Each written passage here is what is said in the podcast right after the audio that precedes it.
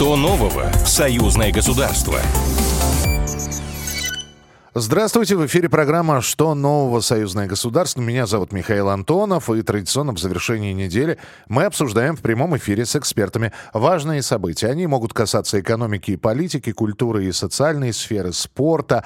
Но самое главное, эти новости связаны тем, что действие э, или э, то, что касается, э, о чем говорится в этих новостях, это касается союзного государства. Но для начала э, информация буквально одной строкой.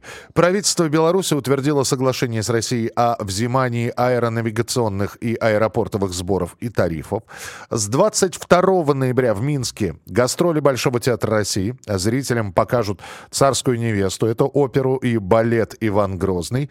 А Почта России запустила срочные денежные переводы в Беларусь. И вот эта вот услуга посттрансфер теперь доступна более чем в 30 тысячах отделений России. Перечисленная сумма будет доступна получателю сразу после отправки. Выдаваться она будет в белорусских рублях по курсу Национального банка.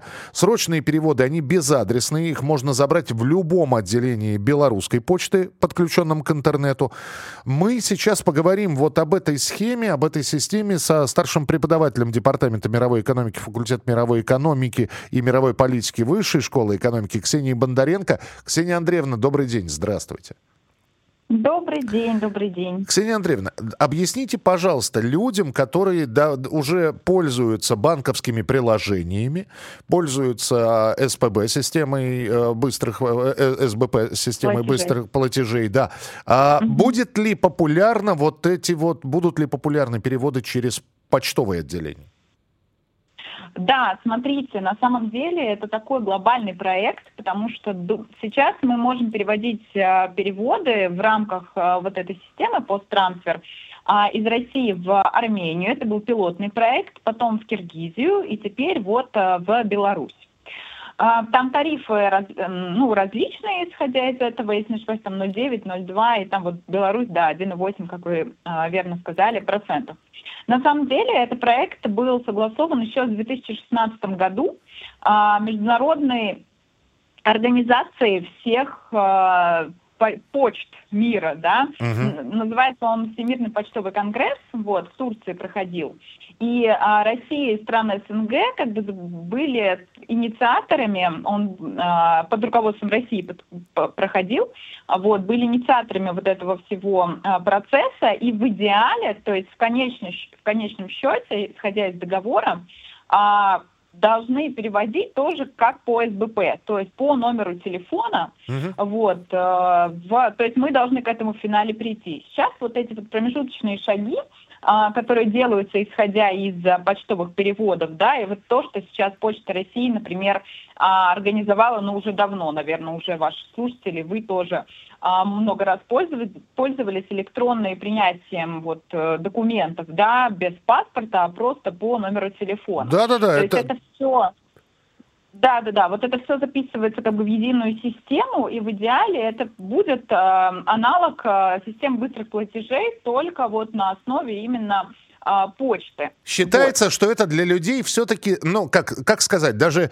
э, не молодых, которые до сих пор еще не доверяют вот этим вот электронным переводам денег, которые наслышаны про мошенника, а здесь как бы отправил на почту, с почты угу. на почте получил. Посмотрел в глаза, кто эти деньги принял, посмотрел в глаза, кто эти деньги выдал. Вот э, это для, да. для, для этого в том числе. Конечно, это все равно другая, другой, другая страта населения, да, а, более, скажем так, консервативная, да, вот как вы правильно сказали, да, вот. И, по сути, то, что в Армении, в Киргизии эта история уже давно работает, ну, можно сказать, что она надежна. Плюс все-таки почта – это государственное учреждение, поэтому, как бы, вероятно, все, надо, конечно, договор читать э, ради интереса сходить кому-нибудь что-нибудь отправить, вот, друзьям в Беларуси. И э, договор прочитать, скорее всего, там будет какая-то гарантия со стороны ну, государства о том, что все хорошо, не переживайте, все ваши деньги застрахованы и все. К тому же там, э, по-моему, доставка всего лишь час.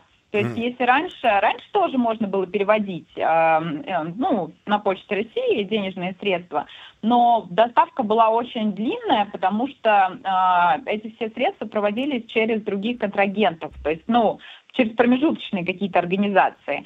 А сейчас, поскольку это вот в единой такой финансовой системе, э, это прям прекрасный процесс от одного от одной страны к другой, да, Вы знаете, да, к другому. Ксения Андреевна, я в этом вижу для себя пользу в следующем.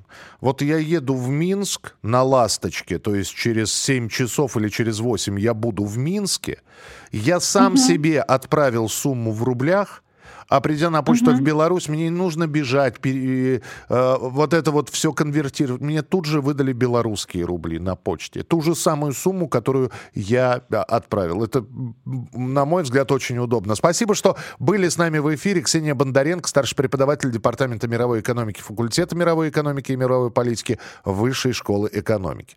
А сегодня в Новополске стартует третий этап 20-й юбилейной спартакиады союзного государства. Предыдущий Предыдущие два этапа прошли в Волгограде. Заключительный будет в Минске с 1 по 6 декабря. И с нами на прямой связи директор Федерального центра подготовки спортивного резерва Кадрия Ахмерова. Кадрия Шамильевна, здравствуйте, я приветствую вас. Всем добрый день. Скажите, пожалуйста, насколько это э, вот востребовано. Я сейчас даже не про участников. Понятно, что участники на спартакиаду приехали. Это зрители как э, расценивают все это? А, вы знаете, на самом деле это очень востребовано. Я чуть-чуть экскурс проведу для все-таки освещения, что это вообще такое. Конечно. 20 э, лет назад да, было принято решение Советом министров союзных э, государств, двух дружественных государств, решение о ежегодном проведении таких массовых комплексных соревнований. И в этом числе э, главной задачей было создать спартакиаду союзного государства для детей и юношества. Э, что это вообще дает в целом? Это физическое, нравственное, патриотическое, духовное воспитание нашего подрастающего поколения. Это действительно вот заряд эмоций, а в связи с тем, что еще сегодня мы с учетом этих санкций, санкционного давления.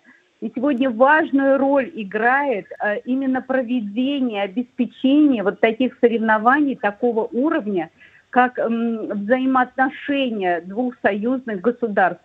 Если обратить внимание, что 20 лет назад мы уже имели такие международные соревнования – а сейчас, понятно, у нас есть возможность и детям, и родителям, и зрителям, тренерам, иным специалистам посоревноваться, посоперничать, потому что у нас в спорте и в целом в спортивной подготовке важную основную роль играет все-таки соревновательная деятельность, и ребята должны иметь результаты, чтобы мы могли им присваивать разряды, звания, и они должны двигаться дальше, потому что это наш основной резерв спортивный резерв, который в дальнейшем а, будет являться качественным резервом для сборных команд страны. Как Но... нашего государства, так и э, союзного государства Республики Беларусь. Поэтому вот э, с 2012 года количество ежегодных этих этапов удвоилось, и вы сегодня правильно подметили, что сегодня вот начались э, соревнования спартакиады в белорусском городе. Называются они «Олимпийские надежды», и участвовать в них будут школьники двух стран, и они выявят лучших в хоккее с шайбой, в плавании, в шахматах.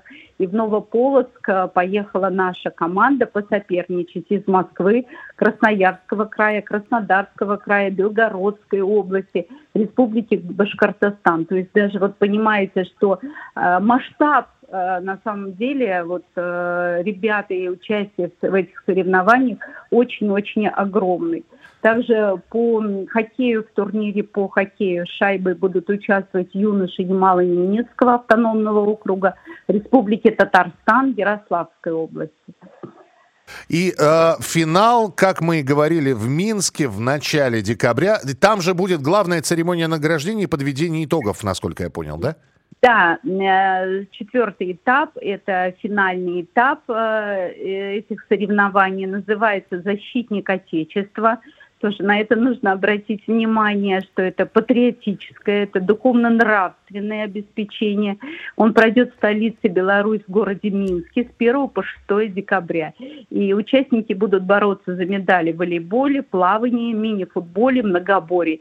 И здесь будут соревноваться в основном только юноши, но будут подведены, на самом деле, вы правильно сказали, все те итоги, которые в этом году э, ребята прошли эти все этапы.